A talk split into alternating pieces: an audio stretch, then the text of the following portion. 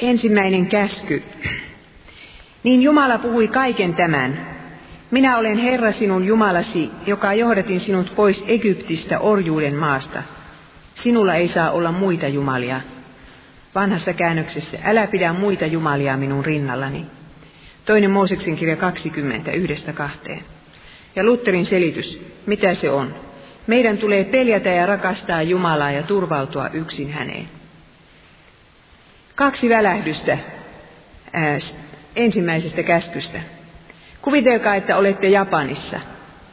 Olette ää, japanilainen ja sitten jonkun sukulaisen hautajaiset ovat tulossa. Tai vaikkapa naapurin.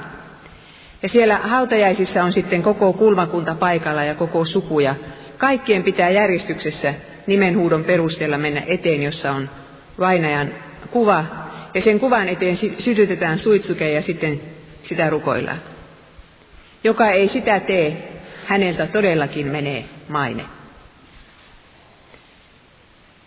Ja sitten toinen välähdys. Kun tämä ensimmäinen käsky tarkoittaa sitä, että me kaikessa hädässä turvaudumme yksin häneen. Muistelepa tilannetta, kun sinulla oli joku suuri onnettomuus suru elämässäsi. Turvauduitko sinä yksin häneen? Tästä on kysymys ensimmäisessä käskyssä. Käskyjä ei pidä kenenkään ruveta opiskelemaan, joka ajattelee, että niiden opiskelusta tulee hyvä mieli. Ei siitä tule hyvä kuin paha. Se suorastaan sattuu syvälle meidän sydämeemme, kun nämä käskyt osoittavat sen, että millaisia ihmisiä me todellisuudessa olemme.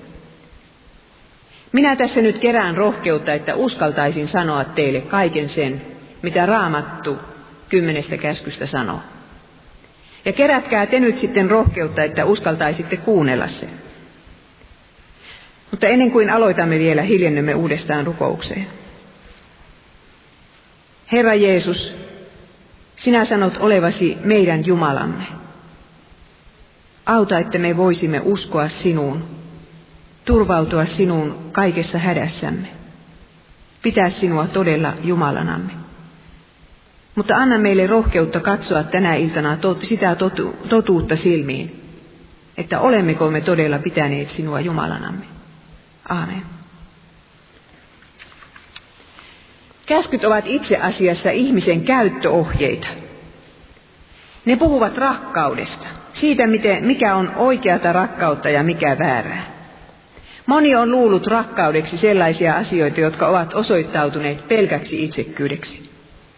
Lukemattomia ovat ne sydänhaavat, jotka on väärän rakkauden nimissä ihmisiin isketty. Me käskyistä opimme sen, mikä rakkaus on oikeaa, mikä väärää. Joka rakastaa on lain vaatimukset täyttänyt, sanoo Paavali. Käskyt voidaan koota tähän sanaan, rakasta lähimmäistäsi niin kuin itseäsi. Rakkaus ei tee lähimmäiselle mitään pahaa. Näin rakkaus toteuttaa koko lain. Roomalaiskirje 13. Tämä ei tarkoita sitä, että jos rakastan, niin saan tehdä mitä haluan. Vaan se tarkoittaa sitä, että jos täytän käskyt, niin osoitan rakastavani tuota toista ihmistä. Ensimmäinen käsky puhuu meille uskosta. Jos pidät Herraa Jumalanasi, niin silloin uskot häneen sekä hyvinä että pahoina päivinä. Odotat kaikkea hyvää yksin häneltä, et keneltäkään muulta, et miltäkään muulta. Ja juokset hänen luokseen vaikeuksiesi kanssa. Teetkö sinä niin? Tässä toisessa Mooseksen kirjassa 20. luvussa, jossa Jumala luettelee meille käskyt, niin hän ensin määrittelee itsensä, millainen Jumala hän on. Ja hän sanoo itsestänsä kaksi asiaa.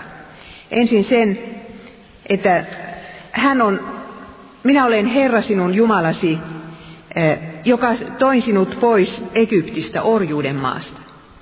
Jumala sanoo olevansa vapahtaja, joka vapahti oman kansansa orjuudesta. Ja meidän kohdallamme se tarkoittaa sitä, että hän on vapahtanut meidät synnin, kuoleman, saatanan ja helvetin vallasta, orjuudesta. Ja tällä tavalla Jumala ilmoittaa meille, että hän rakastaa meitä. Hän on rakkauden Jumala. Ja ainoa oikea vastareaktio meidän puoleltamme hänen rakkauteensa on, että me rakastamme häntä puolestamme. Mutta Jumalan itseilmoitus ei pääty tähän. Hän jatkaa jakeessa viisi. Sillä minä, Herra sinun Jumalasi, olen kiivas Jumala, joka kostan isien pahat teot lapsille kolmanteen ja neljänteen polveen. Herra on paitsi rakkauden Jumala, hän on myös kiivas Jumala, joka rankaisee synnin jopa kolmanteen ja neljänteen polveen asti. Mutta vain niille, jotka häntä vihaavat, niin kuin jatkossa sanotaan. Se, miten me tätä ensimmäistä käskyä noudatamme, se saa seurauksia paitsi meidän omassa elämässämme, myös meidän lastemme ja lastenlastemme elämässä aina kolmanteen ja neljänteen polveen asti. Jos meillä on Herra Jumalanamme, niin lapsemme saavat siunauksen. Jos ei niin ole, niin lapsemme saavat kirouksen. Tämä ensimmäisen käskyn noudattaminen vaikuttaa jopa koko kansaan ja koko kulttuuriin. Ja miten meidän pitäisi tällaiseen Jumalaan suhtautua, joka sanoo olevansa kiivas Jumala, kostava Jumala? Tietenkin meidän on pelättävä häntä. Jumalan kanssa ei voi leikkiä, hän on vaarallinen. Mutta nykyään Jumala kuvasta jätetään tämä pyhyys pois. Pyhyyshän tarkoittaa sitä, että Jumala tuomitsee pahan ja rankaisee sitä. Hän ei paina pahaa villaisella. Mutta kuka puhuu nykyisissä aamu- ja iltahartauksissa enää, että Jumala on kiivas Jumala? Lakia ei julisteta, ihmiset eivät itse lue raamattua, ja jossakin vaiheessa Jumalasta on tullut sellainen kiltti ja hampaaton vanha setä, joka istuu pilven reunalla eikä tekisi pahaa kärpäsellekään. Jumala on taivaan isä, joka siunaa koko maailmaa ja tahtoo kaikki pelastaa ja parantaa ja tehdä onnellisiksi. Mutta ongelmaksi jää, miksi hän ei sitten tee sitä. Nyt puhumme siis Jumalan pyhyydestä. Kuvitellaanpa hetken verran, että meillä olisi Jumala, joka olisi kyllä rakastava, mutta hän ei olisikaan pyhä. Hän taputtaisi päälaille jokaista pahantekijää ja sanoisi Eino Leinoa lainaten, ei paha ole kenkään ihminen, vaan toinen on heikompi toista. Synnistä ei tulisi mitään seurauksia, ei tässä ajassa eikä helvetissä. Eikö sellainen Jumala sopisi paljon paremmin nykyihmisen pirtaan? Mutta kuvitelkaapas, jatketaan tätä ajatusleikkiä. Nyt muistutatte mieleenne sen asian, kaikkein pahimman asian, joka on tehty teille tai teidän läheisillenne. Se asia, jota et ole vielä tähän päivään mennessä voinut kunnolla antaa anteeksi. Miltä sinusta tuntuisi, jos Jumala ohittaisi tuon pahan teon, käden huitaisulla? Ei se mitään, annetaan anteeksi. Eihän hän teontekijä sillä niin pahaa tarkoittanut. Tervetuloa taivaaseen vain. Tahtoisitko sinä uskoa sellaiseen Jumalaan, joka lakaisee maton alle sen vääryyden, joka on sinulle tehty? Tahtoisitko sinä palvella häntä, kiittää häntä, viettää hänen kanssaan iankaikkisuutesi taivaassa? Ei, sinä et tahtoisi. Sinä vihaisit ja halveksisit sellaista Jumalaa lainausmerkeissä, joka ei pysty erottamaan hyvää pahasta, ei puolustamaan heikon oikeutta, eikä tuomitsemaan sortajaa. Eikö ole näin? Koska Jumala on pyhä, niin tuomion täytyy tulla. Synnistä täytyy seurata rangaistus. Ja Mooseksen laissa se rangaistus ensimmäisen käskyn rikkomisesta oli kivityskuolema. Profeetat julistivat miekkaa, nälkää ja ruttoa epäjumalia palveleville, palvelevalle Jumalan kansalle. Maan tuhoa, temppelin tuhoa, pakkosiirtolaisuutta. Ja kuka koko raamatussa on puhunut enemmän helvetistä kuin meidän vapahtajamme Jeesus Kristus? Kuuntelin Japanissa kerran sellaista kasettia, norjalaisilta lainasin. Joku tanskalainen Nissen-niminen raamattukoulun opettaja puhui siinä Tanskan pyhäkouluista. Ja hän sanoi näin, että sunnuntai sunnuntain jälkeen Tanskan pyhäkouluissa saarnataan, että Jumala on hyvä Jumala ja Jeesus on hyvä paimen. Piste. Ei mitään muuta. Ja kun lapset sitten kasvavat suuremmiksi ja alkavat itse lukea raamattua ja huomaavat, että siellähän onkin Jumala, joka vihaa syntiä ja rankaisee sen. Lapset saavat soki. Heistä tulee myöhemmin ra- raamatun kritisoija, sanoi tämä Nissen. Ja näinkin radikaalin väitteen hän heitti kuulijan silmille. Se Jumala, josta ei sanota muuta kuin, että hän on hyvä Jumala, ei ole Jumala, vaan epäjumala. Siis josta ei sanota mitään muuta kuin hyvä paine, piste. Jaakob sanoo näin kirjeensä neljännessä luvussa. Te uskottomat, ettekö tiedä, että rakkaus maailmaan on vihaa Jumalaa kohtaan? Joka tahtoo olla maailman ystävä, asettuu Jumalan viholliseksi. Vai luuletteko, että raamattu syyttä sanoo, mustasukkaisen kiihkeästi hän halajaa henkeä, jonka on meihin, meihin pannut. Siis Jumalan rakkaus on jossain mielessä mustasukkaista. Jos ajatellaan avioliittoa, niin sellaista naista, jota rakastetaan, ei tahdota jakaa kenenkään toisen kanssa. Ja samalla tavalla Jumala ei tahdo jakaa sinun sydäntäsi epäjumalien kanssa. Hän on mustasukkainen sinun sydämestäsi, koska rakastaa sinua.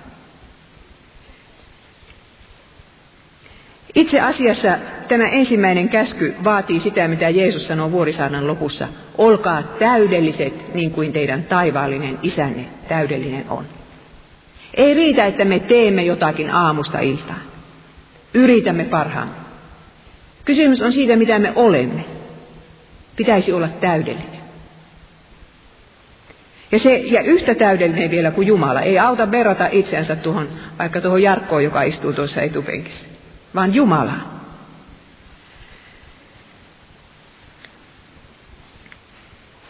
Miten se sitten alkoi, että ihmiset, ihmisille kävi niin vaikeaksi tämä ensimmäisen käskyn noudattaminen?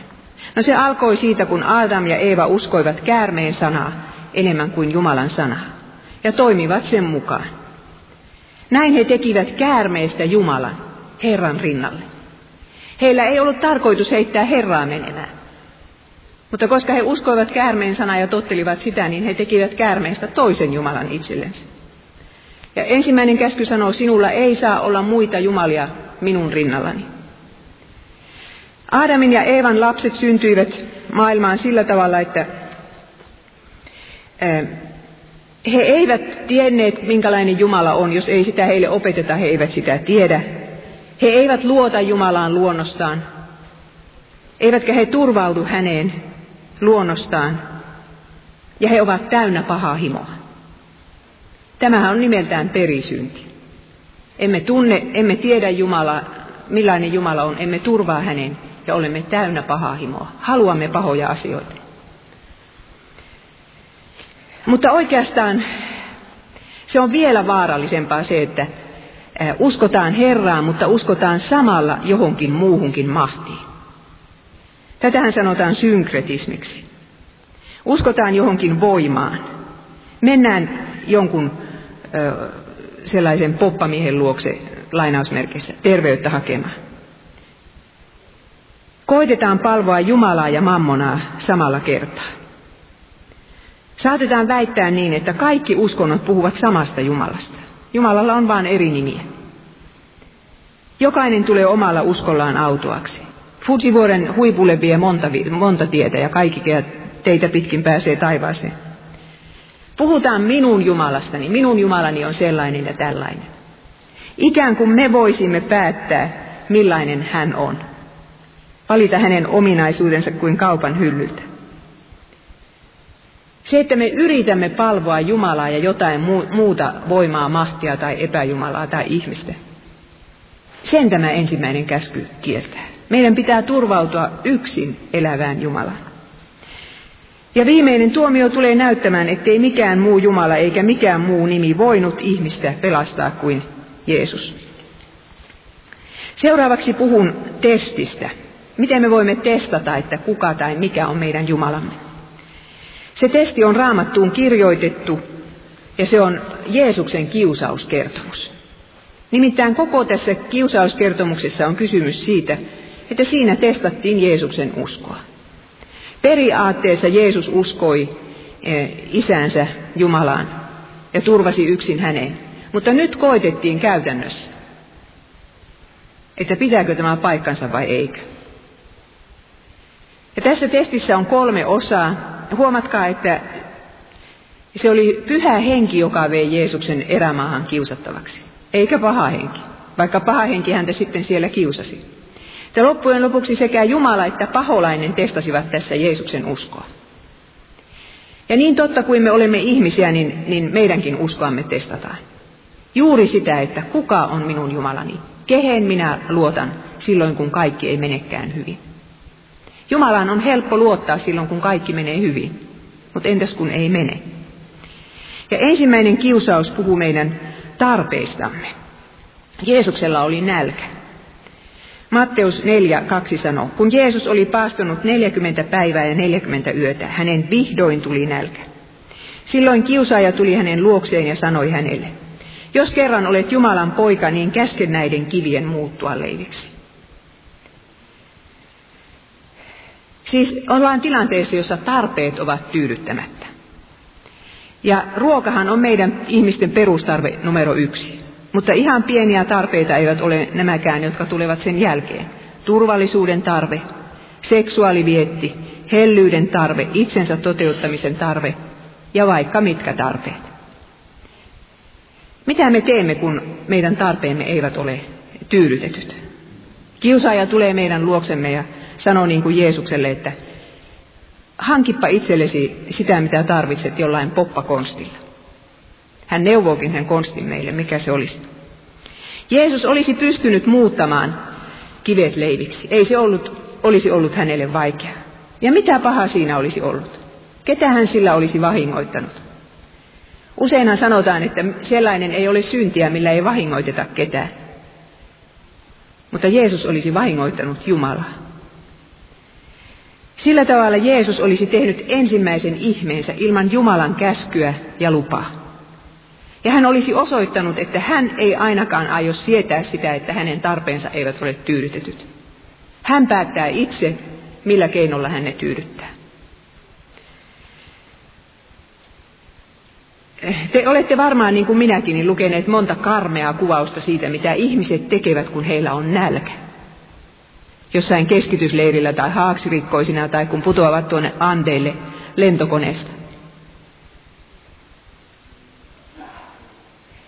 Jeesus oli todellakin semmoisessa tilanteessa, että ihan viime, voimissa rajoilla.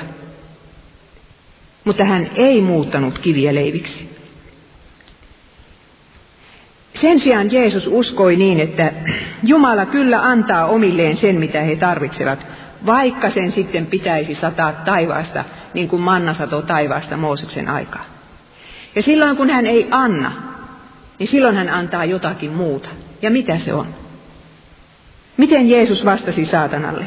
On kirjoitettu, ei ihminen elä ainoastaan leivästä, vaan jokaisesta sanasta, joka lähtee Jumalan suusta. Kun Jumala ei anna meille tarpeittemme tyydytystä, niin hän antaa meille sanansa.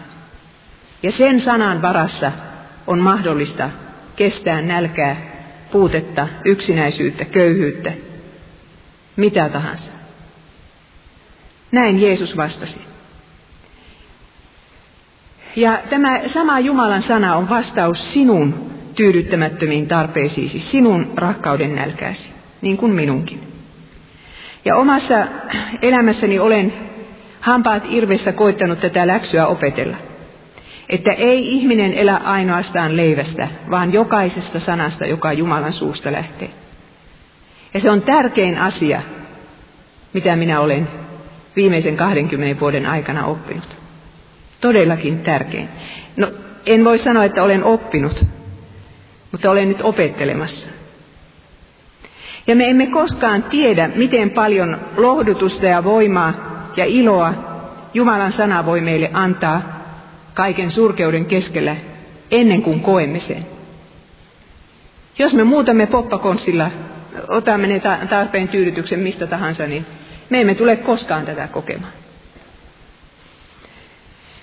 Jos uskot raamatun Herraan omana Jumalanasi, niin silloin sinä myös olet valmis ottamaan hänen kädestään tyydyttämättä jääneet tarpeesi. Odotat sittenkin kaikkea hyvää häneltä, Jumalalta, etkä tee kuten saatana sinua neuvoo. Et turvaudu poppakonsteihin, et vaihtoehtoparantajiin, et varastettuun rahaan, etkä rakkauteen, siis varastettuun rakkauteen, vaan riiput kiinni Jumalan sanassa, ja jäät odottamaan hänen aikaansa ja hänen apuansa. Sitten toinen testi, jolla testattiin Jeesuksen luottamuksen kohdetta. Sitten paholainen vei Jeesuksen pyhään kaupunkiin ja asetti hänet temppelimuurin harjalle. Hän sanoi Jeesukselle, jos kerran olet Jumalan poika, niin heittäydy alas. Onhan kirjoitettu, hän antaa enkeleilleen käskyn, he kantavat sinua käsillään, että loukkaa jalkaasi kiveen. Saatana neuvoo tässä Jeesukselle, että älä usko sitä, että olet Jumalan poika ennen kuin näet sen käytännössä. Sinun pitää saada siitä kokemus. Ja tässä juuri testataan sitä, että luotammeko raamatun sanaan vai kokemukseen. Kumpaa me etsimme, kun meillä on paha olla? Lähdemmekö etsimään sitä kokemusta, joka helpottaisi oloa, vai tartummeko raamattuun? Jos Jeesus olisi hypännyt alas temppelin harjalta, olisi hän osoittanut, ettei usko olevansa Jumalan poika ennen kuin saa siitä selvät todisteet. Epäusko vaatii kokemusta ja tekee siitä epäjumalan.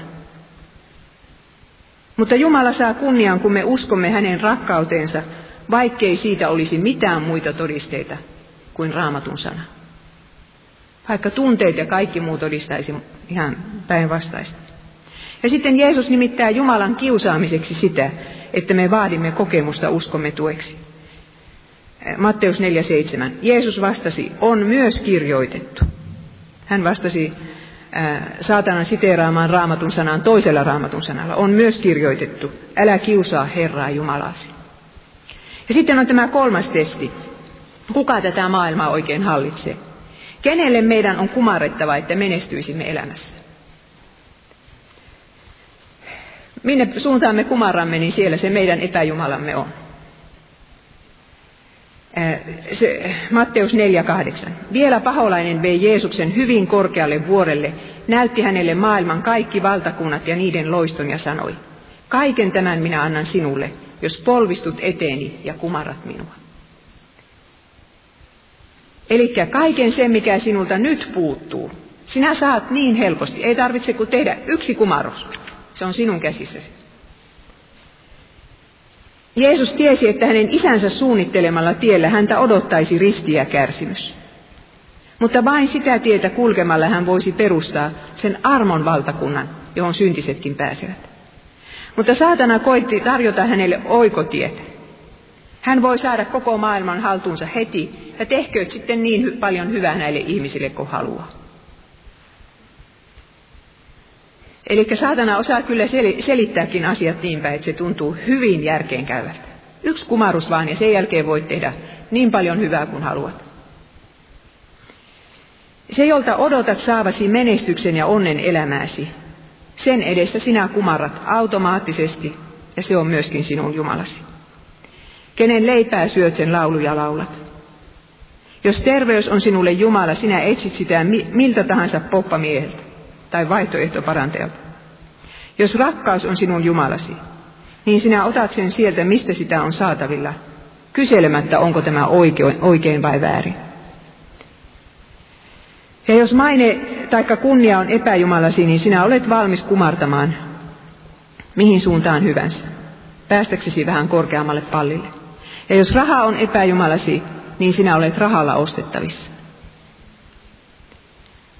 Silloin myös käytät kaiken aikasi ja energiasi rahan hankkimiseen, niin että sitä ei jää perheelle sen enemmän kuin armon välineillekään. Minua on jotenkin järkyttänyt se uutinen, joka oli Hesarissa tällä viikolla, että joku suomalainen oli nykyinen kansanedustaja vakoillut DDRssä omia opiskelutovereita. Hän kumarsi siihen suuntaan. Ja nyt kuitenkin koko Suomi tietää, että oliko se oikein tehty. Jeesus kieltäytyi kumartamasta saatanaa. Matteus 40. Mene pois saatana, on kirjoitettu, Herraa Jumalasi sinun tulee kunnioittaa ja ainoastaan häntä palvella. Ajatelkaa, tässä maailmassa on jopa saatanan palvojia, jotka tarvitsevat voimaa, menestystä. En tiedä, mitä he oikein tarvitsevat, mutta niin kipeästi tarvitsevat, että ottavat sen saatanalta. Jeesus vastaa näihin kiusauksiin aina raamatun lauseella. Jos Jeesus ei olisi lukenut raamattua ennen näitä kiusauksia ja painanut sen sanan sydämeensä, niin hänellä ei olisi mitään vastata saatanalle. Ja itse asiassa raamatun Jumala on sanan Jumala. Jos sinä aiot noudattaa ensimmäistä käskyä, niin se tarkoittaa sitä, että sinun pitää pysyä raamatun, joka on kaikkien näiden kolmen testin takana, mikä on sinun Jumalasi. Koska suhteesi Jumalaan on sama kuin suhteesi raamattuun. Yhtä vakavasti kuin suhtaudut raamatun sanaan, yhtä vakavasti suhtaudut Jeesukseen. Yhtä monta minuuttia kun sinulla on päivässä raamatulle, yhtä monta minuuttia sinulla on Jeesukselle. Eikö ole niin, että paholainen on tehnyt meille kaikille nämä kolme testiä? Ja nyt kysytään vain sitä, että uskallammeko me sanoa rehellisesti ne testin tulokset Jumalan edessä. Mikä on sinun Jumalasi? Kun Jeesukselta kysyttiin suurinta käskyä, niin hän ei siteerannutkaan ensimmäistä käskyä, vaan liitti kaksi Mooseksen kirjan erillistä kohtaa yhdeksi suureksi rakkauden käskyksi. Rakasta Herraa Jumalaasi koko sydämestäsi, koko sielustasi ja mielestäsi. Tämä on käskyistä suurin ja tärkein. Toinen yhtä tärkeä on tämä, rakasta lähimmäistäsi niin kuin itseäsi. Näiden kahden käskyn varassa ovat laki ja profeetat. Eli ensimmäinen käsky, älä pidä muita jumalia, se on passiivinen kielto, mutta Jeesus muutti sen aktiiviseksi. Ei riitä, että pidättäytyy palvomasta muita jumalia, vaan on rakastettava tätä yhtä oikeaa koko sydämestään, sielustaan ja mielestään. Plus sitten vielä lähimmäistä sitä niin kuin itseänsä. Sekin kuuluu tämän käskyn alueelle.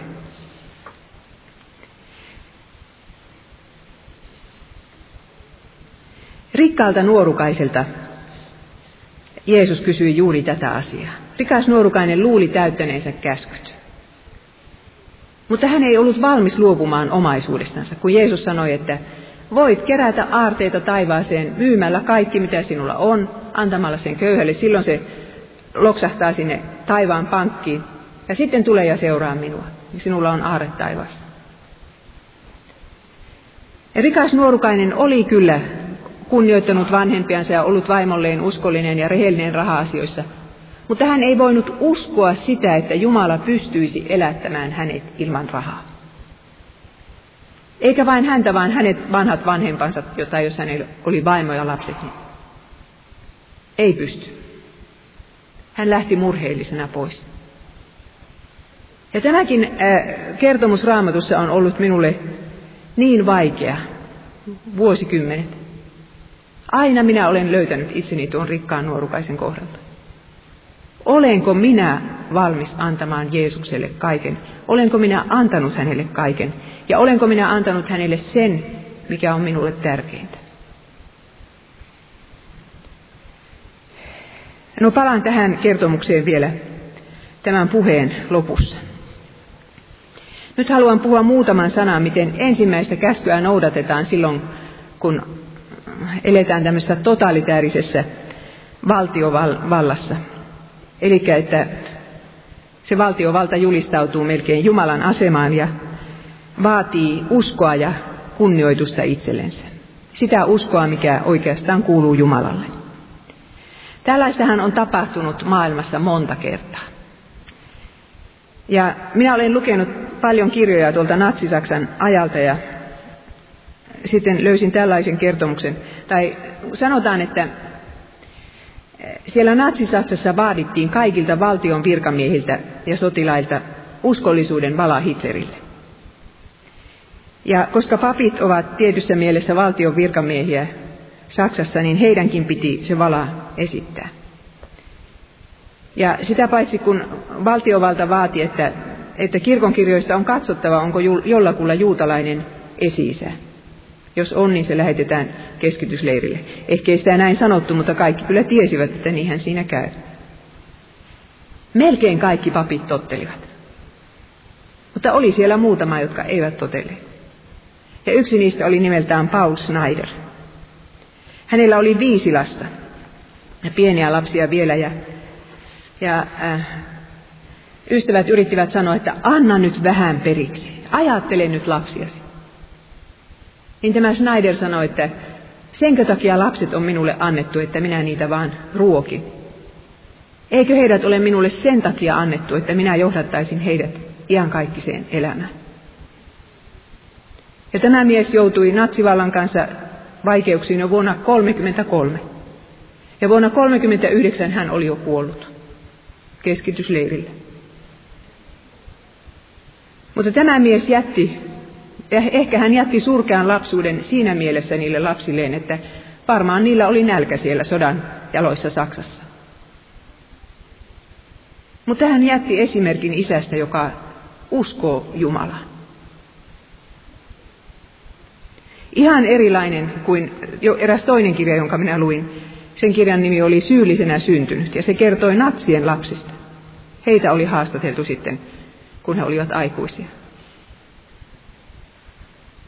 Kuinka he saivat hävetä vanhempiansa. Mutta raamatussa kerrotaan tästä hyvin karmaiseva esimerkki tästä totalitaarisen valtiovallan vaatimuksista. Ja sehän on Danielin kirjan kuudennessa luvussa.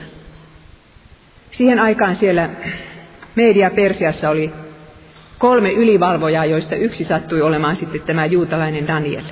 Hän oli pätevä mies, vaikka oli jo vanha. Ja tietysti ne työtoverit häntä kadehtivat ja koittivat saada hän, hänet niin kuin pois hengiltä. Ja koska he eivät löytäneet hänen työnteostaan mitään vikaa, niin he päättivät, että no yritetään etsiä sitten Jumalan palveluksesta. Kyllä siitä jotain löytyy. Ja he saivat kuninkaan houkutelluksi tekemään sellaisen lain, että kuukauden aikana ei saa rukoilla ketään muuta kuin kuningasta. Ja varmasti nämä työtoverit tiesivät, että Daniel ei tule tottelemaan tätä lakia. He laskeskelivat, että tällä tavalla hänet saadaan sitten pois päiviltä. Se heitetään leijonien luolaa, joka ei tätä lakia noudata. Rakkaat ystävät, mitä te olisitte tehneet Danielin sijassa? Olisitteko ehkä päättäneet, että no kuukauden verran minä rukoilen Jumalaa sydämessäni. Kuuleehan se Jumala, vaikka minä vaan sydämessänikin rukoilisin. Tai olisitteko päättäneet, että minä menen kello yksi yöllä tai kello kaksi tuonne kellariin ja suljen ovet ja rukoilen siellä. Mutta mitä teki Daniel? Danielin kirjan kuudes luku 11 jae. Kun Daniel sai tietää, että tällainen määräys oli annettu, hän meni talonsa. Sen kattohuoneen ikkunat olivat Jerusalemiin päin, ja kolme kertaa päivässä Daniel polvistui siellä ja rukoili ja kiitti Jumalansa, niin kuin hänellä ennenkin oli ollut tapana. Hän menee just sinne kattohuoneeseen ja ikkunan eteen, ja kolme kertaa päivässä. Ei varmasti kenellekään sen kaupungin asukkaalle jäänyt epäselväksi, että noudattaako Daniel sitä lakia vai eikö noudata. Ja tässä oli kysymys ensimmäisestä käskystä. Daniel uskoo Jumalaan. Hän uskoi, että jos Jumala haluaa pitää hänet hengissä, niin hän kyllä sulkee niihin leijonien suut. Mutta jos Jumala ei halua pitää häntä hengissä, niin sitten on tullut hänen aikansa kuolla, ja sillä selvä. Mutta hän ei kumarra eikä rukoile muita kuin elävää Jumalaa. Mutta Daniel oli ryhtynyt, tai hän oli jo silloin Babyloniaan nuorena tullessaan, hän tuli alle kaksikymppisenä Babyloniaan, ja hän alusta alkaen päätti, että hän ei tee kompromissia Jumalan sanan suhteen. Ja se kilvoittelu alkoi siitä ruuasta. Babylonialaiset söivät Mooseksen lain kieltämään ruokaa, mutta Daniel päätti, että hän ei syö sitä. Ja hän pienissä asioissa oli uskollinen Jumalan sanalle. Ja niin hän oli sittenkin, kun oli tästä ensimmäisestä käskystä kysymys. Ja elämästä ja kuolemasta. Ja tästä tuli suunnattoman suuri todistus koko valtakuntaan. Koska kaikki mediapersialaiset tajusivat, että Danielin Jumala voi pelastaa jopa leijonien kynsistä. Maailma voi vaatia ja pakottaa meitä kristittyjä toimimaan samalla tavalla kuin se itse toimii. Mutta loppujen lopuksi se kunnioittaa vain niitä, jotka ovat valmiita maksamaan jotakin vakaumuksensa tähden. Ja minä väittäisin, että Jumalan valtakunta jossakin tietyssä maassa, niin kuin vaikka täällä Suomessa, pysyy pystyssä vain, vain niin kauan, kun sieltä löytyy edes yksi sellainen mies kuin Daniel. Muut juutalaiset luultavasti antoivat periksi tuohonkin aikaan. Mutta siellä oli se yksi, joka osoitti, mitä Jumalan, Jumalaan uskominen todella merkitsee. Ehkä mekin joudumme tämän vielä joskus kokemaan. Ilmestyskirjassa sanotaan, että lopun aikana kaikkien on kumarrettava ja palvottava petoa ja sen kuva. Mutta on siellä raamatussa toinenkin esimerkki. Naaman syyrialainen. Profeetta Elisa paransi tämän pakana kenraalin spitaalista. Tämä on kirjoitettu toisen kuningasten kirjan viidenteen lukuun. Kun tämä mies parantui spitaalista, niin hän automaattisesti päätti, että minä en sitten rukoile enää syyrialaisia jumalia. Kun minä menen kotiin, niin minä rukoilen vain Herraa. Mutta yksi ainoa tilanne häntä pelotti niin, että hän tiesi, että siinä kohden hän ei uskalla pitää päätä. Hän sanoi näin, antakoon Herra minulle kuitenkin sen anteeksi, että kumaran rimmonia, kun seuraan kuningastani hänen mennessään rimmonin temppeliin. Kun hänen seurassaan joudun temppelissä kumartamaan rimmonia, antakoon Herra sen anteeksi. Elisa sanoi hänelle, mene rauhassa. Ja tätä raamatun paikkaa minä olen lukenut Japanissa moneen kertaan. Mitä minä neuvon? Nuorta japanilaista kastettua ää, ihmistä, joka paniikissa sanoi, että miten minä uskallan olla siellä hautajaisissa kumartamatta. Tämä Naaman myönsi, että kumartaminen on synti. Hän ei vähätellyt sitä, mutta hän sanoi, että antakoon Herra anteeksi. Tässä asiassa minä en uskalla olla, tehdä, tehdä niin kuin pitäisi. Ja Elisa ei sanonut niin eikä näin, kun hän sanoi, että mene rauhassa.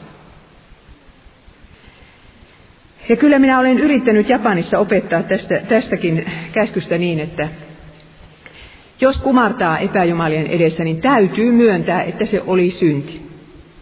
Sitä täytyy pyytää anteeksi.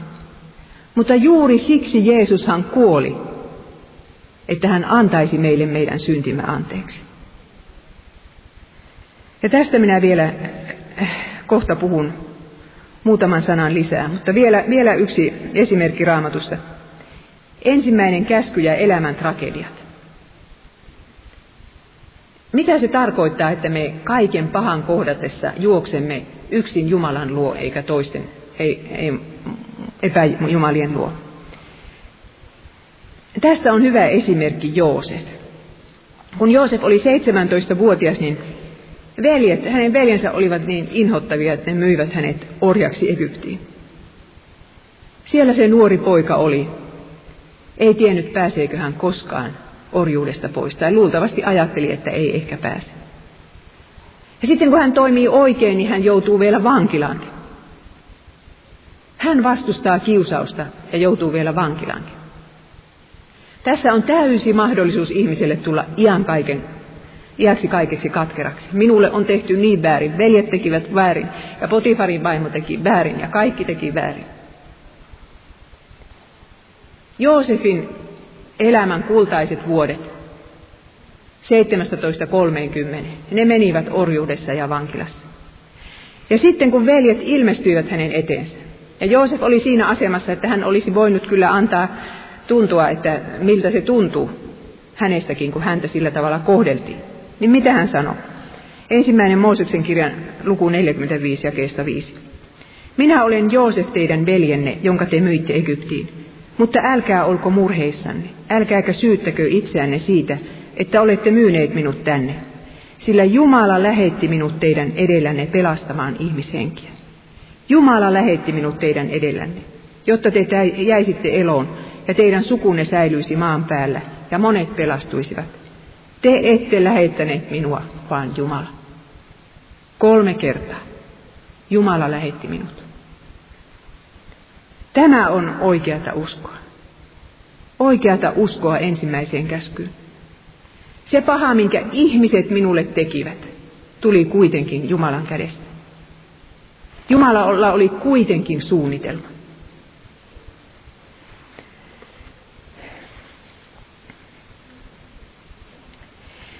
No niin, sitten vielä ensimmäinen käsky ja evankeliumi. Puhuin äsken siitä rikkaasta nuorukaisesta ja siitä, että miten itse olen tämän raamatun paikan kanssa kipuillut. Täytyy sanoa, että kymmenet vuodet. Jeesushan tässä äh, kertomuksessa rikkaasta nuorukaisesta, niin hän oikeastaan haluaa ennen kaikkea osoittaa tuolle miehelle hänen syntinsä. Hän, mies kehuu, että hän on noudattanut kymmentä käskyä nuoruudesta asti. Ei koputa omatunto. Mutta sittenpä tuleekin se käsky, jota hän ei pysty noudattamaan. Se ensimmäinen käsky. Jossa kysyttäisiin sitä, että voitko sinä luottaa Jumalaan silloinkin, kun sinulla ei ole rahaa. Ei ole rakkautta, ei ole sitä eikä ole tätä. Jeesus osoitti tuolle miehelle, että hän on syntinen. Ja samalla tavalla hän on osoittanut minulle, että minä olen syntinen. Ja tiedättekö, se on lähetyssaarnaajalle erittäin tärkeä tieto. Ja se on teille jokaiselle tärkeää, jotka täällä nyt istutte. Joka ei tiedä olevansa syntinen myöskin tämän käskyn kohdalla, se ei tiedä tarvitsevansa Jeesusta. Jeesus täytti ensimmäisen käskyn viimeistä piirtoa myöten. Hän voitti sekä ensimmäiset että viimeiset kiusaukset. Ensimmäiset kiusaukset olivat ne erämaassa ja viimeiset olivat sitten Getsemaanessa. Kuoleman edessä käy ilmi ihmisen oikea usko. Siinä tilanteessa ei enää hurskastella sen parempaa kuin ollaan. Ja minkälainen oli se Jeesuksen oikea usko? Hän sielun hädässä huutaa siellä, että isä, ota minulta tämä malli. Se oli, se oli se asia, mitä hän tahtoi itse. Mutta sitten hän tyytyi siihen, että tapahtukoon sinun tahtosi. Ja tämäkin on ensimmäisen käskyn täyttämistä. Ja sitten ristillä Jeesus joutui isänsä hylkäämäksi. Ja se kuitenkin siinäkin tilanteessa hän otti tuskansa ja häpeänsä isän kädestä. Isä oli vaiti, oli vetänyt oikein pimennysverhot päälle, että, että Jeesus ei häntä nähnyt, ei kuullut, ei tuntenut. Jeesus oli Jumalan hylkää. Ja kuitenkin hän riippuu kiinni Jumalan sanassa viimeisillä voimillaan, siteraa psalmeja moneen kertaan, kerran jopa alkukielellä. Sillä tavalla hän osoitti turvautuvansa yksin Jumalan sanaan. Tapahtui mitä tapahtui. Hän, ja viimeisiksi sanoikseen hän sitten sanoi, Isä, sinun käsisi minä uskon henkeni. Tämäkin on psalmin sitaatti. Miksi Jeesukselle piti käydä näin? Miksi häntä kohdettiin niin kuin hän olisi kaikki kolme kiusausta hävinnyt? Siksi, että hän sillä hetkellä vaihtoi paikkaa sinun kanssasi. Tuo kiivas Jumala, joka kostaa isien pahat teot kolmanteen ja neljänteen polveen. Hän tulee tänne maailmaan ja asettuu itse sen kostonsa kohteeksi. Kantaa sen rangaistuksen, joka tämän ihmiskunnan olisi pitänyt kantaa, joka sinun olisi pitänyt kantaa. Oikeastaan Jeesuksen kuolema oli meidän kuolemamme. Se oli epäuskoisen epäjumalan palvelijan kuolema.